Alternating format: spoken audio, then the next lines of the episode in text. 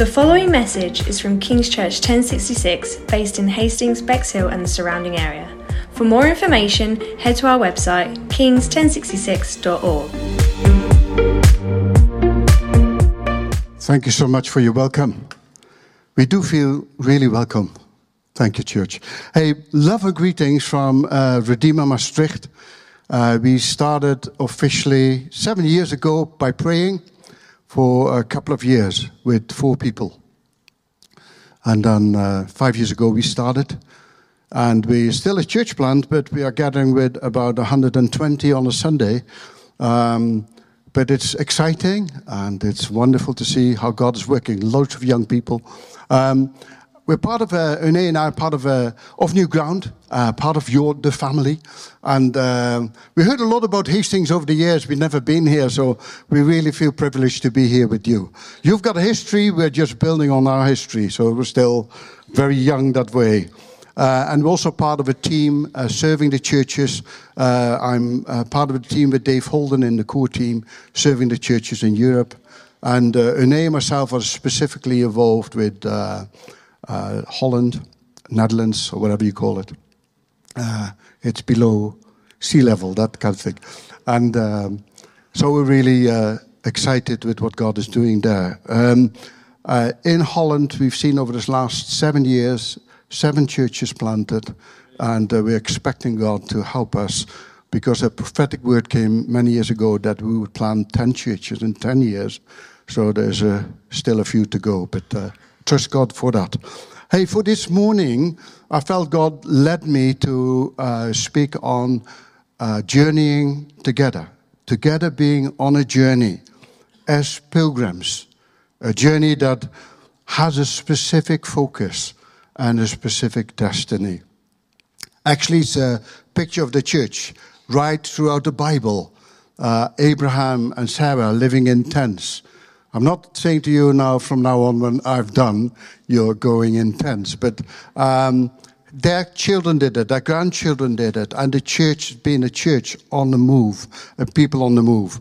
Uh, Psalm 84 talks about um, uh, the journey of a pilgrim. It talks about people being on a journey together, uh, being pilgrims, going through really rough places, uh, desert times, but to make it into springs of life and fruitfulness. Uh, going from strength to strength and to encourage one another to keep at the things of God. And that's what I felt God was saying to us and to me today for this day. And you know, in the desert, you've got three kinds of people in the desert. You got a recluse, that is someone who comes in the desert and then stays somewhere and never moves. I hope that's not us. You have also people in the desert, and they are like nomads. They go places, they go places, but after a while, they come back to the same place again. That's the nomads, they circle. And I think, you know, you, you cannot have times and seasons like that, but it's not God's purpose for our lives to come back to stuff that we're not conquering or having a breakthrough in. God wants us to move further than that. And he, He's laid on our hearts to become a pilgrim. Pilgrims, they don't build monuments, they go. And they've got a direction and they've got something in line for the future. And so that's what I felt God was uh, saying for us this morning. We are those pilgrims. You kings here are those pilgrims on a journey together, making sure that no one is left behind and no one is circling around. If you circle around in your mind, God wants to give you a breakthrough even today. And uh, I'm going to read from Ruth, uh, you know, from the life of a woman. And tonight, I'm going to speak on the life of another woman. So we're in women today. Ruth. Ruth 1. Verse 1 to 5. I think it's on the screen as well. In the days when the judges ruled, there was a famine in the land, and a man of Bethlehem in Judah went to sojourn in the country of Moab. He and his wife and his two sons. The name of the man was Elimelech, and the name of his wife Naomi. And the names of his two sons were Mahlon and Chilion. They were Ephrathites from Bethlehem in Judah. They went into the country of Moab and remained there. But Elimelech, the husband of Naomi, died, and she was left with her two sons. And two, they, took, they took Moabite wives. The name of the one was Orpah, and the other was Ruth. They lived there about 10 years, and both Mahlon and Chilion died, so that the woman was left without her two sons and her husband. Uh, this book, the book of Ruth, is a love story and it's a harvest story at the same time. It begins with a funeral and it ends in a wedding. I love that. We love weddings, don't we?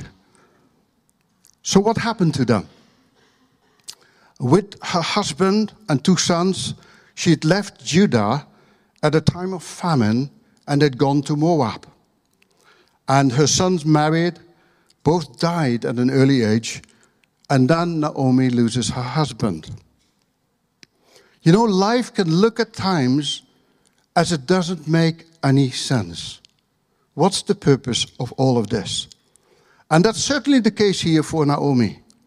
She lost everything, she had no hope for the future. And according to Naomi, she describes her life in this way. In verse 13, we have no time to read it, but it's, it's the hand of the Lord, she says, that is against me. That's Naomi's response from the heart. That's how she looks at the life that she's leading. It is as straight as you can get it. God exists, God is sovereign, and He has inflicted me. That's what she's saying. And John Piper says about this when we conclude it can't be God, that God isn't anywhere in this, where does that leave us? By saying it isn't God,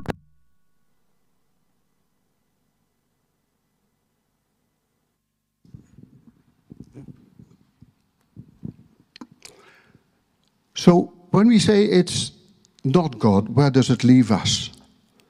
Are we then saying that God is not in charge over our lives? Has God left you down with your pain and your situation and circumstance? Is God waiting till things get back on track and you get back on track and then he commits himself again to you? Is that what we're saying? You know, we sang this song early on, I think it was the first song. You give and you take away. I don't know about you, but do you realize what you're singing and from what piece of scripture you're singing this? Because that's the life of Job. He just basically lost everything. And for us, it's a song of worship. For him, it was surrendering the whole of his life, even the most difficult of circumstances. And the cross of Jesus Christ teaches us that our hope depends on God's reign and rule over the whole of life, including our difficult situations. It may be very hard for you to embrace when there's pain and sorrow and stuff that do you do have no clue or idea what's going on. But far worse would it be to consider that God has left you to it on your own. There was a famine in Bethlehem. The house of bread didn't have any more bread. The promised land of milk and honey experienced famine. And those are the times of real dryness. When the promised land doesn't seem to be so attractive anymore. And, I've, and we have been in those times where the promised land, where church and where everything else didn't seem that attractive at times. And what we also find is that adversity comes without warning signs. God isn't warning, or no one is warning you, you're suddenly in this. And Ali Elimelech, he, his desire was to want to provide for his family, and you can understand that. I want uh, bread and whatever for my family and for my children. And he made a runner. He left. And in this book, we see a beautiful aspect of the life of Ruth. We're reading about a very determined woman. She's young and she's an overcomer. And what turned her storms into a blessing was a kind of resilience that was deep underneath in her life. And I read about the definition of, of resilience. It's the ability or a substance or object to spring back into shape, elasticity. Don't persevere for perseverance sake. Find that God wants to put in you a bouncing back. He wants you to, you could be stretched through circumstances, but He wants you to be back in shape and to get strength. Ruth had the ability to bounce back. And God wants us to bounce back in a manner that strengthens you and improves you and really builds your faith, not weakening it. And my question to you today is Have you found this in your circumstances and in your life? It says in Psalm 84 that I've just read that they go from place to place, the dry places, even the difficult ones, and they make it into springs of life, strength to strength. Can I encourage you to never give up praying, believing God that you will go through it and come out on the other side? You know, the Ecclesiastes, I, we, you know, if you're like me, Ecclesiastes 3, I don't, you great seasons in your life. There's a season to plant. I love that season. I don't like the season when it's pulled out. I, I love the season where it says that there's a time to laugh. I love that season. And then comes the next, there's a time to cry. I don't like that one.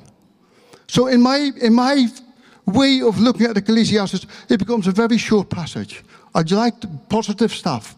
I'll leave the rest out. But don't give up praying, believing that God's got a plan for your life, even if it's rough. It might take some time, and it might take much longer as you expect it to be, but God is still in there. And the faithfulness of, of, a, of a Ruth towards Naomi is absolutely amazing. Her statement in Ruth 1, verse 16, is one of the most significant, magnificent ones that I think are there in the whole of the Bible. She says this Where you go, I go. Where you stay, I will stay. Your people will be my people. Your God will be my God. What an astonishing decision she makes. Leaving her own family behind, her own country, to an unknown land ahead and to an unknown language. It's like church planting in another nation, isn't it? You talk about pilgrims. She was a pilgrim. She is not having a safety net surrounding, surrounding her in the back of her mind. She's not thinking, there might be a way of escaping and coming back. She knew it was definite to never return home. Where you die, I will die. Till death do us part. Your God will be my God. That must have come from a personal revelation. And Ruth's life shows a clear conversion to the God of Naomi. A radical breakthrough from all she had known before. She's gone from one kingdom into another. And that's us in Jesus Christ. We've gone from that one kingdom into another. Ruth's background is Moab, and the people in Moab served many gods. But Ruth's faith had changed from the many gods and the many idols into this one true God.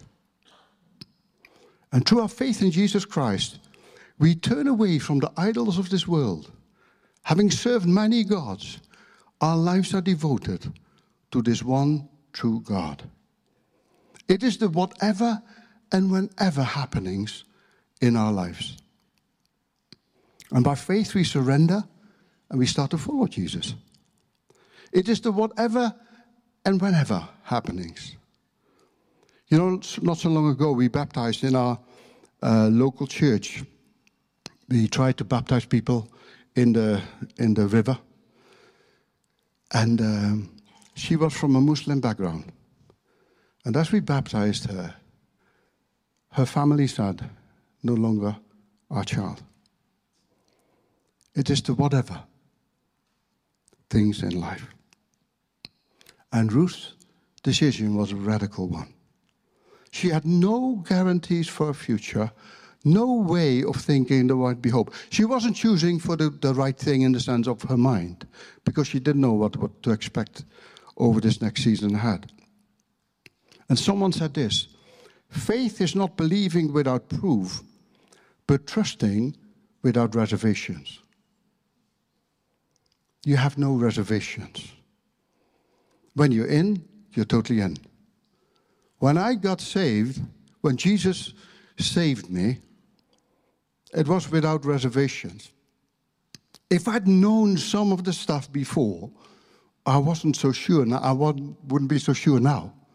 It wasn't happy clappy all the way. It hasn't been. But God is faithful. But it's without reservations. And then Naomi says, Please, please, please don't go. I've got no future with you. You have no future with me. There's nothing there. I go back, I've got nothing. But you see in her life of Ruth that true conversion comes with great determination. And Ruth's attitude of surrendering is to the point, actually, to expect to die. Can you believe that? She has no hope. She is expecting, basically, the worst to happen. She is embracing the good, the bad, and the ugly. How is that possible? Why? Because she's got faith. She uses the word Yahweh for God here. She's ready to give up everything else. And apart from the bitterness and the hardships, she must have seen a deep inner determination in Naomi. Naomi to us comes across as a bitter woman and she has no hope and no future. But somewhere in her there, Naomi's clung on to, clung on to God and Ruth had seen it. It is when other people see us and see how we cope with the difficult seasons in life that they see Jesus. How you live your life in difficult circumstances preaches and teaches better the, the gospel than someone on the platform here. And Ruth's response is I don't want to go back to my gods anymore. I want your God. Or better, she says, I want you, God. And then they go back to Bethlehem. And in verse 22, it says this They came at the moment of harvest. What a great moment to go back to, huh? This harvest time.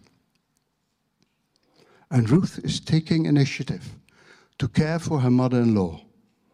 And she was leaving, it says, to do some gleaning in the field. Now, landowners, they had to leave some of the harvest up to the poor people to glean, to take their money, to take their food, and to help them. And, and Ruth, all the way through the book, she is called Ruth the Moabitess. There's no other name for her. She's a stranger. She doesn't belong actually here. And, and Boaz sees that, and his first reaction when he meets her, she's there in the field, and he says, He's warning her. And he says, Don't go into any other field, stay here.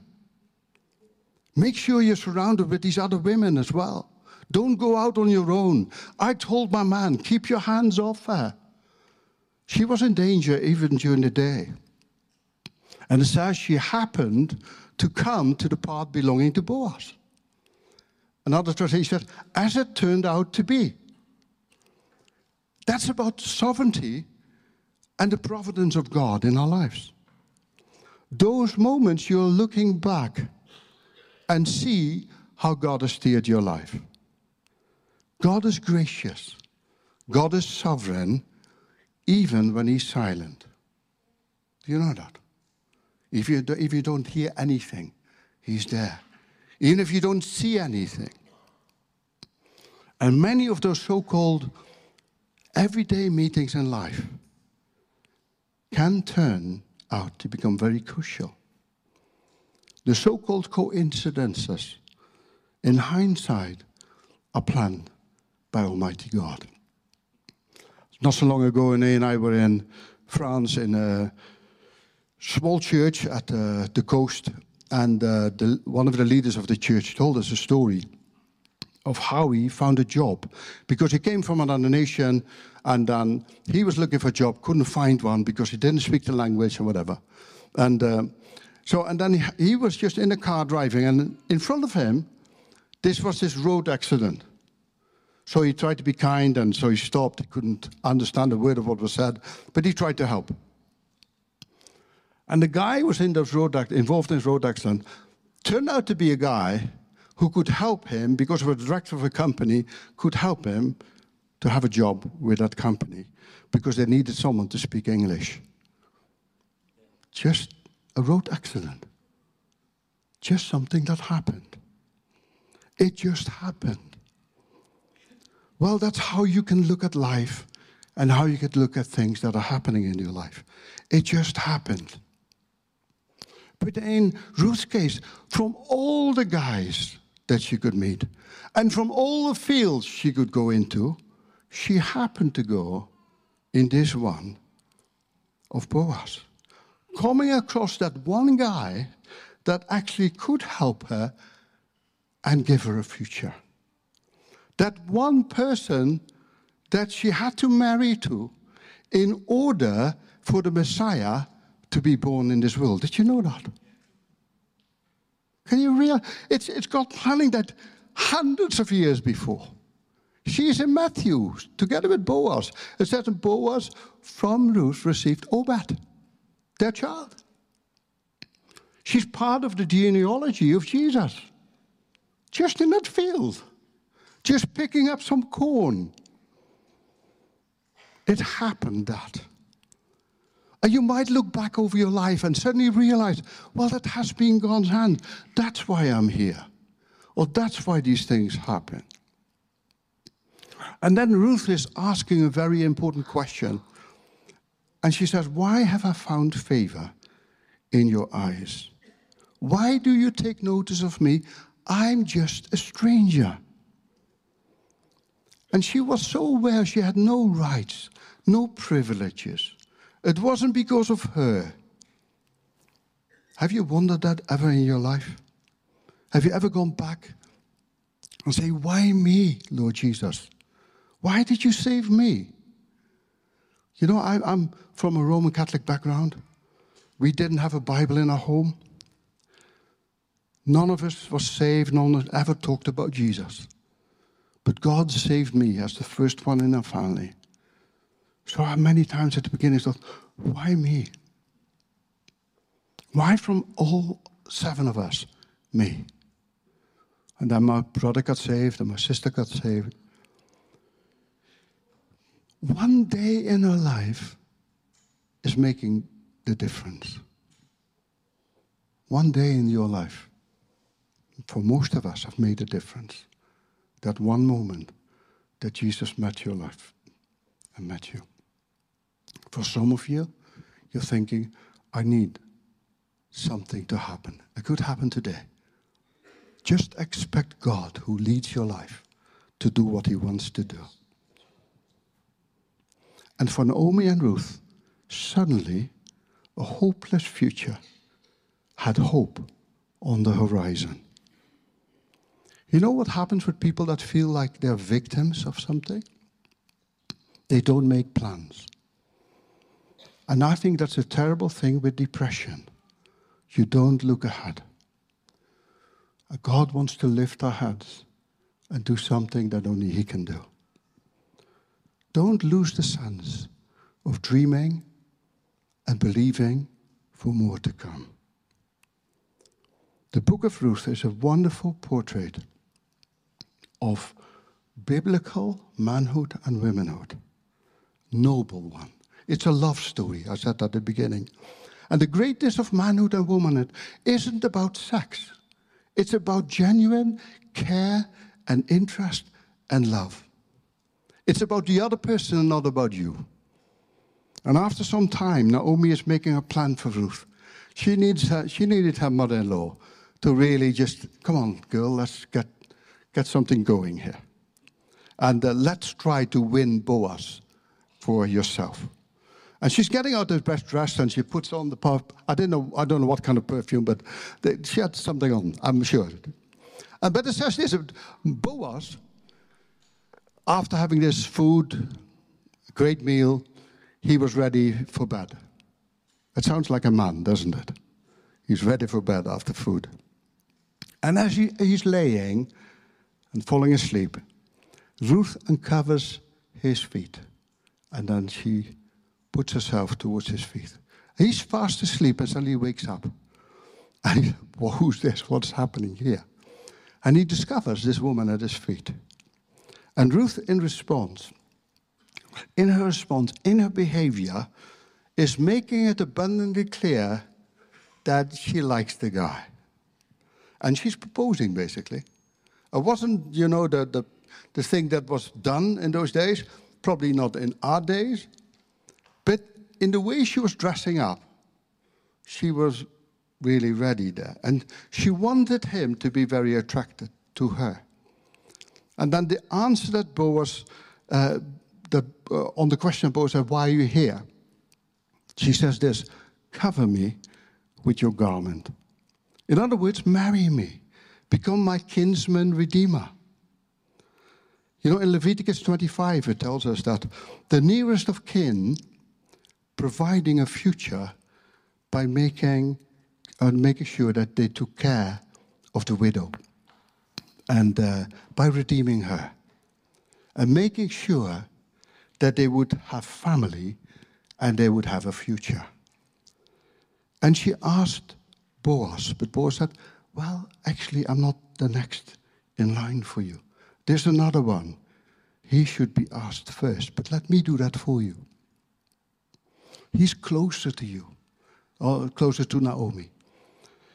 And so, what we read, read, at the end of the book, we don't have time for that, is that this guy didn't want to pay the full price because the full price was this Moabitess, this stranger. And he wasn't prepared to have the stranger in. But Boaz was prepared. And like Boaz, Jesus was prepared. He was prepared to take on all these strangers to pay the full price for our redemption. He was willing. He said, Father, not my will, but your will be done. The Bible says that he died for us, not just because we were strangers, the Bible says we were even enemies of the cross. Jesus was very purposeful in his actions. There is salvation for all of us. And if you're here and you don't know Jesus, there is salvation for you too. Jesus was unselfish and he was faithful to the very end. And Boaz then, because this next uh, guy next in line, he had to make sure that things were solved uh, on the right way. He went over to meet the guy, but he made sure that the elders were present. The elders of the city were present. Having the elders sit at the gate, and then he asked the question Will you take on Naomi? And it says this to us redemption is um, a legal transaction. Boaz satisfied the law, and he did it the right way, and he didn't bypass it. What it means for you and me is that the law requires that sin must be punished. And there was no other way for Jesus to save us from our sin than for him to take the punishment that was on us, to bear it on the cross with him. And that completion had to be witnessed, so that's why the elders were there. And when Jesus hung on the cross, it was witnessed by many people when he said and declared, It is finished. It's done. I think it's the most wonderful announcement. It is the most freeing announcement that we could ever hear over our lives. It is finished. It's done with. Yes. You don't have to live in sin anymore. You don't have to live with, with sickness anymore. God wants to heal you, touch you, and change you. No more in depression, no more a life without hope, but a new horizon. Redemption is life transforming. And like it happened to Ruth, it can happen to you and me if you don't know Jesus yet. She had a new identity, she had a new position, she had a new family. And the story is that Boaz, Boaz is marrying her. There's a wedding. Oh, happy days. And he becomes the bridegroom. And he takes the family debt onto himself. He absorbs the debt. Not just the debt that are paid off, but by marrying her, he's giving her a completely new future. And that is Jesus for you and me the great bridegroom. He is absorbing your debt, giving you a completely new life. We have become, the Bible says, his bride. And Ruth had left her father's house. She'd gone to a strange country. She came down to Jerusalem.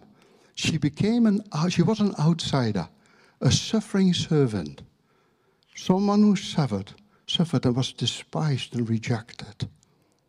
And it's not just Boaz, but also Ruth's life just points us towards Jesus Christ. Because Jesus emptied himself. He came down. He left everything to become a servant. He was rejected. He was despised. And he became our kinsman redeemer. And can I say to you this? Are you able, when you look back over your life, can you say and see? I'm talking to some of you, uh, I hope most of you are, who know Jesus. Can you see the hand of God on your life, even despite the challenges that it's bringing? Can you see Him as the God who's providing you and the God who's sovereign over your life? Despite everything that you see. For Naomi and Ruth, hope has come. God's favor was on them and they knew it. It speaks about those who are outsiders, Moabites, foreigners, undeserving. That's us. Having received Jesus through grace. The Bible says, You did not choose me, but I chose you. Jesus has become our kinsman redeemer. He fulfilled the law. And he cried out on the cross, It is finished. I believe Jesus is here by his Spirit today. If you're here and you think, ah, it just happened for me to be here, it didn't just happen. He's got a plan. Jesus, if you don't know him yet, wants to become your kinsman redeemer, to give you a new identity, to give you a new position, and to give you a future and hope. He has paid a price so that you might walk out of here totally free. Yes. And become part of a wonderful family of God. Others of you who do know Jesus, can I say this? Maybe you're struggling with some real hardships right now. Don't give up. Don't give up. God has got his eye on you to do you good. It's maybe taken longer as you thought it would. but He's able to give you a new sense of hope. I'd love to invite the worship team back on, and I just want to, for us to, in a song, bring our lives before Jesus. And I, I felt three things to, for you. If you're, if you're touched by what God, what, what God's word is saying, what God is saying to you, I felt you might want to be physically stand up or in your heart stand up. But three things.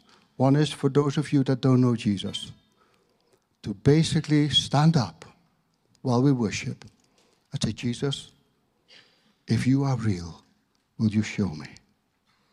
Will you show me? Lord, if that's true, that you can give me a new identity, a new hope, new future, I'll stand up to this, Lord. And I want to receive you in this. And I'm going to pray after, after we had a, we sang that song and worshiped God with it. I'd like to pray for you as you stand up. Secondly, some of you, you know Jesus, but you feel like a nomad. You've been circling around and you're hitting some stuff over and over again, and you don't feel there's a breakthrough in this. And I felt God saying He wants to break through for you to become a pilgrim and to not, not face the same things over and over again. Even if you had it for years, God wants to break through for you to get alongside the rest and keep going until you reach the destiny that God got for you. And thirdly, God wants to take some of us beyond a life of perseverance into a life of resilience that you will know you're bouncing back and you're not staying stretched for the race. You can stay stretched and it's exhausting. It takes all the energy slapping away. And God wants to bring that spring back in your feet and in your heart and in your soul and bring back into resilience. So as we worship, if there's on any of these things, I'd love you to stand up. If God's spoken to you, and at the end, I'm going to shortly pray that God will just, by His Spirit, touch you where you need Him.